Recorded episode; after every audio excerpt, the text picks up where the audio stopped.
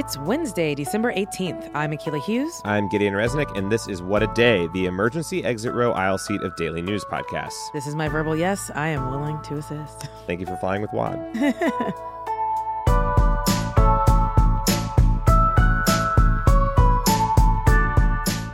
On today's show, a new discovery in one of America's worst instances of racist violence, and as always, some headlines. But first, another impeachment news blast.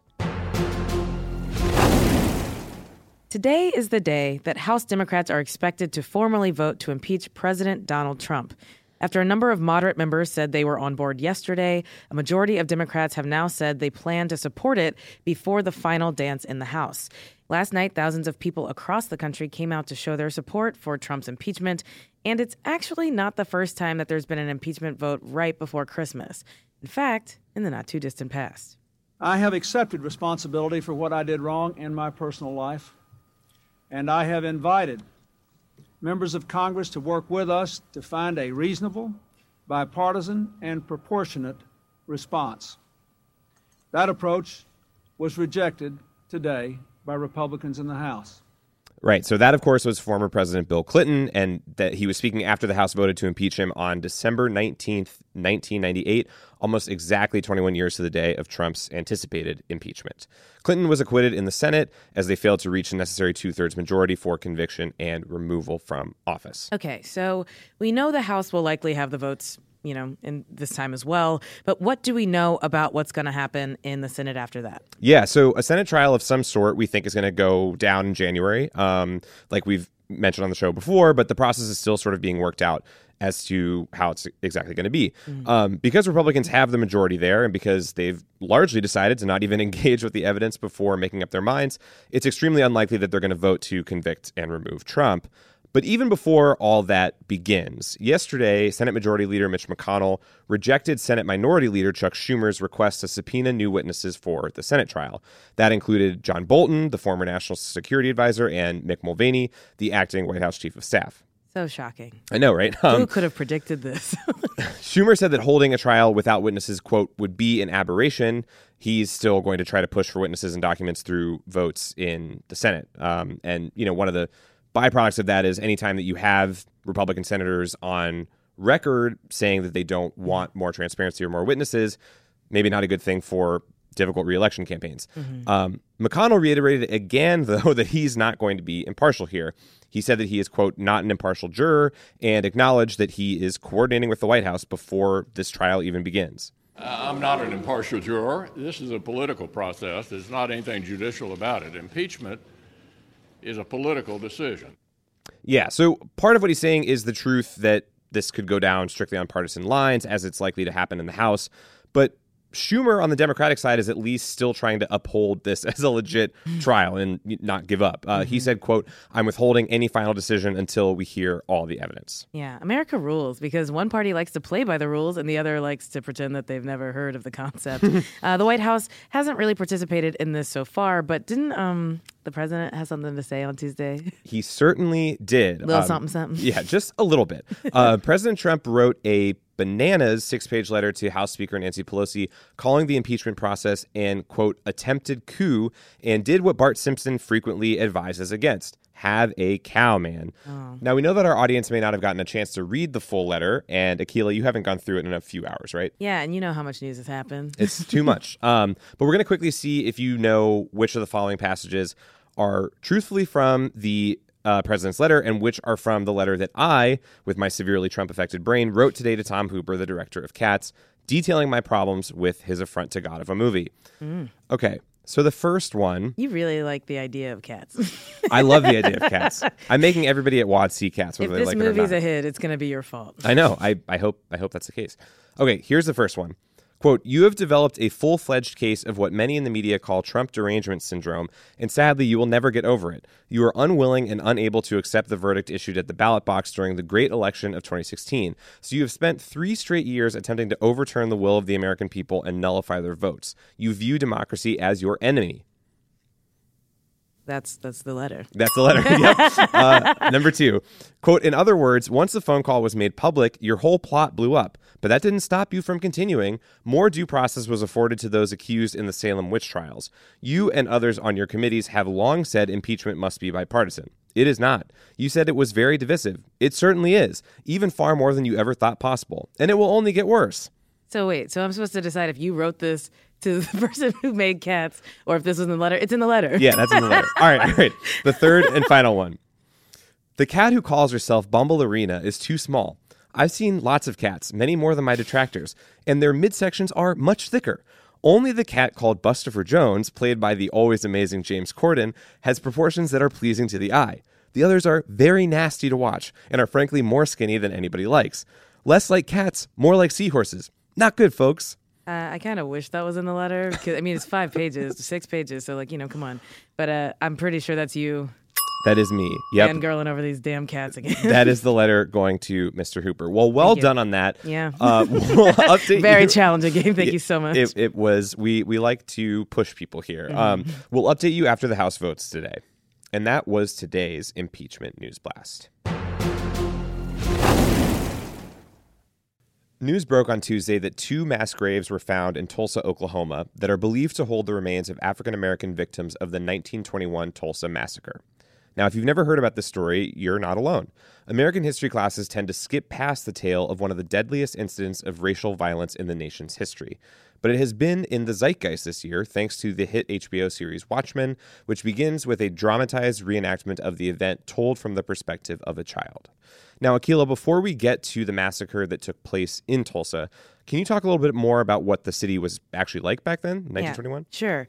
Uh, so, a little background. In the Greenwood district of Tulsa, there was a thriving marketplace, a black owned and run economy that saw doctor's offices, newspapers, barbershops, grocery stores, theaters, banks, hotels, and pretty much everything else in the middle of the country.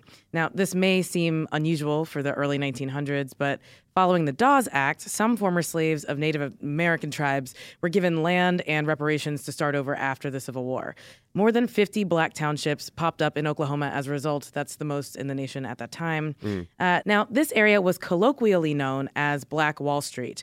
Uh, black owned, black patronized. Even the black people who didn't have high status jobs and, you know, for instance, worked in the more segregated parts of Oklahoma outside of the Greenwood district would come back to spend their money there. So, you know, just a primer, that's how communities tend to build wealth. Right. And they were doing a great job at it. Um, Anyway, for several years before the event, America's racial problems were heightened with lynchings all over the country. The KKK was on the rise, and Jim Crow laws were already in full effect. Right. So you're saying it was basically a situational powder keg for violence. Um, what exactly happened in Tulsa, though? That what what's the incident that actually sparked this entire massacre? So the heightened racial you know, animosity in Tulsa exploded in 1921 when 19-year-old Dick Rowland, who was a black shoe shiner, uh, he was accused of attempted sexual assault of a 17-year-old white elevator operator named Sarah Page. When an angry white mob went to the courthouse to demand that the sheriff hand over Rowland, so I mean, logically they could go lynch him, um, the sheriff refused. And a group of about 25 armed black men, including a lot of World War I veterans, went to the courthouse uh, to you know help guard Rowland, um, but they were outmanned and outgunned, and they all retreated to the Greenwood district. Where over the course of two days, so this is May 31st and June 1st, 1921, a very angry white mob murdered hundreds of black people in that neighborhood, burning down everything that had been built uh, scores of businesses, over a thousand homes, and more than a million dollars in wealth was decimated. Uh, in today's terms, that's about, you know, $25 million. So nothing, you know, sort of blink at. Um, now, maybe you're thinking, well, those people got arrested and the city rebuilt Greenwood, right? No, of course not. Um, the NAACP and black churches across America raised money for the victims, but the neighborhood was never the same, and it's even unrecognizable now. Yeah, I mean, it's absolutely insane. And there was an effort about 20 years ago to start investigating this event. There was a commission, but a lot of questions remained unanswered, uh, in particular the physical evidence of the victims. Mm-hmm. But now the city is taking another look at it. What happened to make that come about? Yeah. So last year, Tulsa Mayor G.T. Bynum called for the city to reinvestigate the existence of mass graves from that 1921 massacre in the Greenwood District. Following an article from Deneen Brown, a reporter at the Washington Post who has been covering efforts in Tulsa by activists and descendants to bring uh, this history to light. I spoke with Brown on the phone. She's in Tulsa this week covering the announcement from scientists about the evidence of the mass graves. She told me that descendants, researchers, and other government employees were gathered in a middle school to hear what the scientists had learned. People were sitting on pens and needles waiting for this, this announcement. They they said that they were not surprised that the scientists found anomalies. Mm-hmm. Um, they were surprised that the city actually told them that they found anomalies. Yeah. Uh, so the anomalies that she's speaking of, uh, she's talking about inconsistencies in the ground that indicate that something was dug out and filled in. Mm. Um, to her point, though, about the surprise, it, it makes sense that there would be distrust in the city government since the massacre had been intentionally hidden, minimized, and in some cases covered up for almost 100 years. I asked Brown more about that. It was left out of textbooks. Uh, many people only whispered about it. But I was at the University of Tulsa's library, which has this pretty extensive collection on the Tulsa Race Massacre.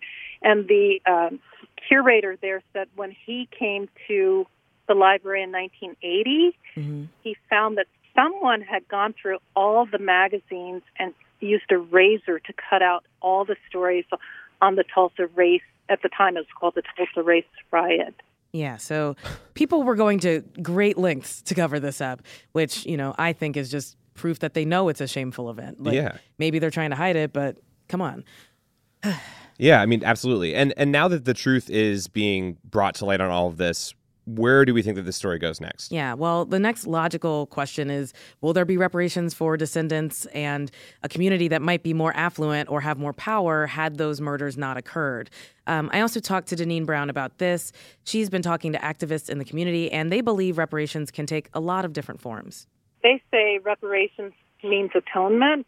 It means uh, justice. It means paying back the wealth that was lost. It means also, even though the perpetrators back in 1921, most of them are likely dead, it means maybe filing charges against them because no one was ever arrested for Right.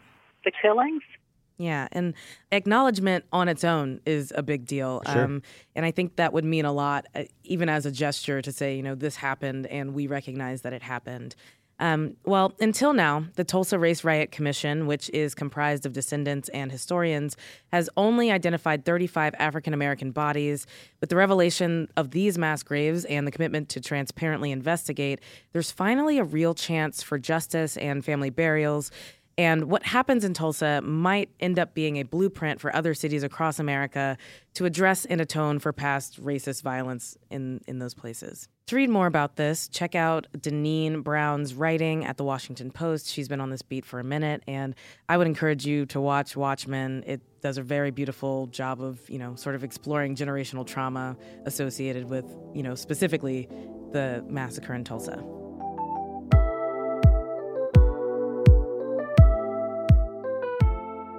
And now to some ads. Let's talk about sleep. Not getting enough is, as you probably realize, not good. According to Harvard and Johns Hopkins, chronic sleep deprivation has been shown to lead to depression, diabetes, a bunch of other really bad, painful diseases, but it can be tough to get a good night's sleep, especially if you're too hot. That is right. The Pod by 8 Sleep is a high tech bed designed specifically to help you achieve optimal sleep fitness. It learns your sleep habits and adjusts the temperature automatically. That is crazy. Combining dynamic temperature regulation and sleep tracking to enhance your rest and recovery. They already sold out of their first two batches, but you can try the pod for 100 nights. And if you don't love it, they'll refund your purchase and arrange for a free pickup. For a limited time, get $150 off your purchase when you go to 8sleep.com slash day. That's E E-I-G-H-T sleep.com slash day. Get in the pod. Listen to Wad. What a Day is brought to you by Fast Growing Trees. Fast Growing Trees is the biggest online nursery in the US with more than 10,000 different kinds of plants and over 2 million happy customers. They have everything you could possibly want, like fruit trees, palm trees, evergreens, houseplants, and so much more. Plus, Fast Growing Trees makes it easy to order online, and your plants are shipped directly to your door in one to two days. And along with their 30 day Alive and Thrive guarantee, they offer free plant consultation forever. We love fast growing trees here. I keep telling you that the mini plants that I've gotten from these folks are yet hanging on. Um, and that's not because I have a green thumb, okay? This spring, fast growing trees, they have the best deals online, up to half off on select plants and other deals. And listeners to our show get an additional 15% off their first purchase when using the code WAD at checkout. That's an additional 15% off at fastgrowingtrees.com using the code WAD at checkout. Fastgrowingtrees.com, code WAD. Offer is valid for a limited time. Terms and conditions may apply.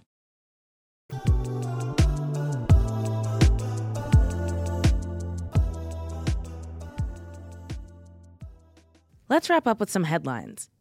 Headlines. A food bank in Athens County, Ohio, was flooded with donations after a hometown quarterback made national headlines. Joe Burrow, a quarterback for Louisiana State University, accepted the Heisman Trophy over the weekend in a record breaking win. During a speech, Burrow began choking up when he dedicated some time to talk about how uh, there were high levels of poverty and hunger in his hometown. Needless to say, it touched many people's hearts and led to over $300,000 in donations to a food bank in Athens. Right on. Uh, after a weekend of high anticipation, the last Democratic presidential debate of the decade is back on. It was in doubt as the candidates said that they would not cross a picket line in order to participate. And the backstory there was that there was a nine month long labor dispute between food service provider Sodexo and the Cafeteria Workers Union at Loyola Marymount University, and that is over for now. The two parties reached an agreement on Tuesday after facing pressure from the 2020 candidates, who all threatened to boycott the event in solidarity with the workers. Seeing how well they all work together, you start to wonder if they should all be president. but is our country ready for some kind of seven headed president monstrosity? Yes. These are the important questions I'll be pondering during the debate on Thursday. Yeah. we know the upcoming Cats movie features some huge breakthroughs in the field of computer generated hot animals, but on Monday, Jason Derulo went on Andy Cohen's show to reveal how the technology fell short. You're in tights and cats. It makes me think maybe they. CGI'd the dick out. Yes. Yeah, they did. They did CGI. I, I noticed that. Did they? Yeah, I, you I could think see, that they airbrushed your penis out of the one cat's- hundred and twenty-five percent? Really? I literally, Oh, I, could, I could see it in the trailer. Good God. Okay. 125%. Scary to imagine the extra work animators had to put in to erase Derulo's lump. If you've seen the pics, you know the Derulo meat market is flourishing. Anyway, I'm boycotting cats until they release the Derulo cut. We deserve to see Rum Tum Tugger in all his chunky glory. I'm also resigning from the show. I can't believe I've been talking about dicks. People I- are listening to this in the morning. I, uh, I I just thought that like it's a really bad time for animators. Like the two jobs are either redoing all of the Sonic movie or you know zooming in on the crotch of a cat person played by Jason Derulo. It's fraught in these streets. It's Yeah, fraud. I want to be dead. Uh, a whistleblower says that the Church of Latter day Saints has been holding on to donations instead of giving them to charitable causes, and now they've amassed $100 billion. Oh, my lord. Nonprofits like the Mormon Church are exempt from paying taxes on income, which explains how they've been able to make themselves almost as rich as Apple computers. Goodbye, iPod. Hello, iGod. But the IRS requires them to give away money to remain tax exempt, so they might need to start paying up. The whistleblower worked as an investment manager for a church affiliate and says the only things he saw them spend money on were two for profit causes an insurance company and a mall. Malls are the new churches of our modern consumer society. I, I pray to Delia's. and those are the headlines.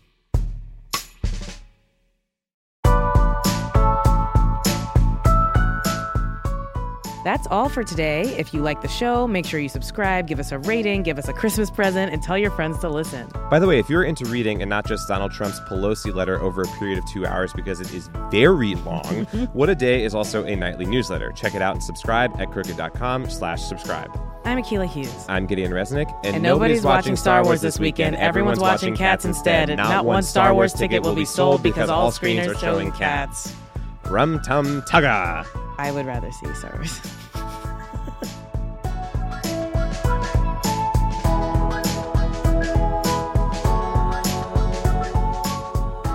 What a Day is a product of Crooked Media. It's recorded and mixed by Charlotte Landis. Sonia Tun is our assistant producer. Our head writer is John Milstein, and our senior producer is Katie Long. Our theme music is by Colin Gilliard and Kashaka.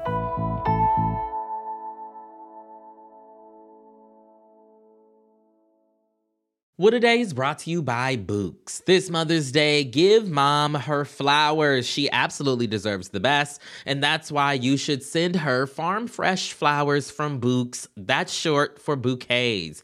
Bouqs has modern designs and unique flowers you can't find anywhere else. And with 20% off, you can send some to mom, your wife, your auntie, even your granny, okay? Anyone who deserves flowers in your life. Mhm. Doesn't have to be holiday specific.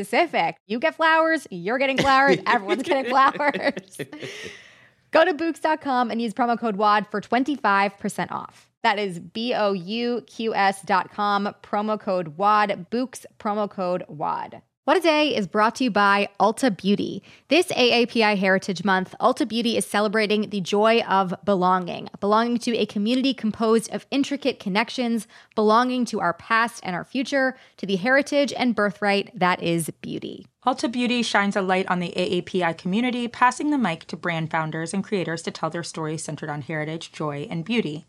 They carry AAPI owned and founded brands like Live Tinted, Peach and Lily, Glamnetic, Tree Hut, and more. Shop AAPI owned and founded brands at Ulta Beauty stores and Ulta.com.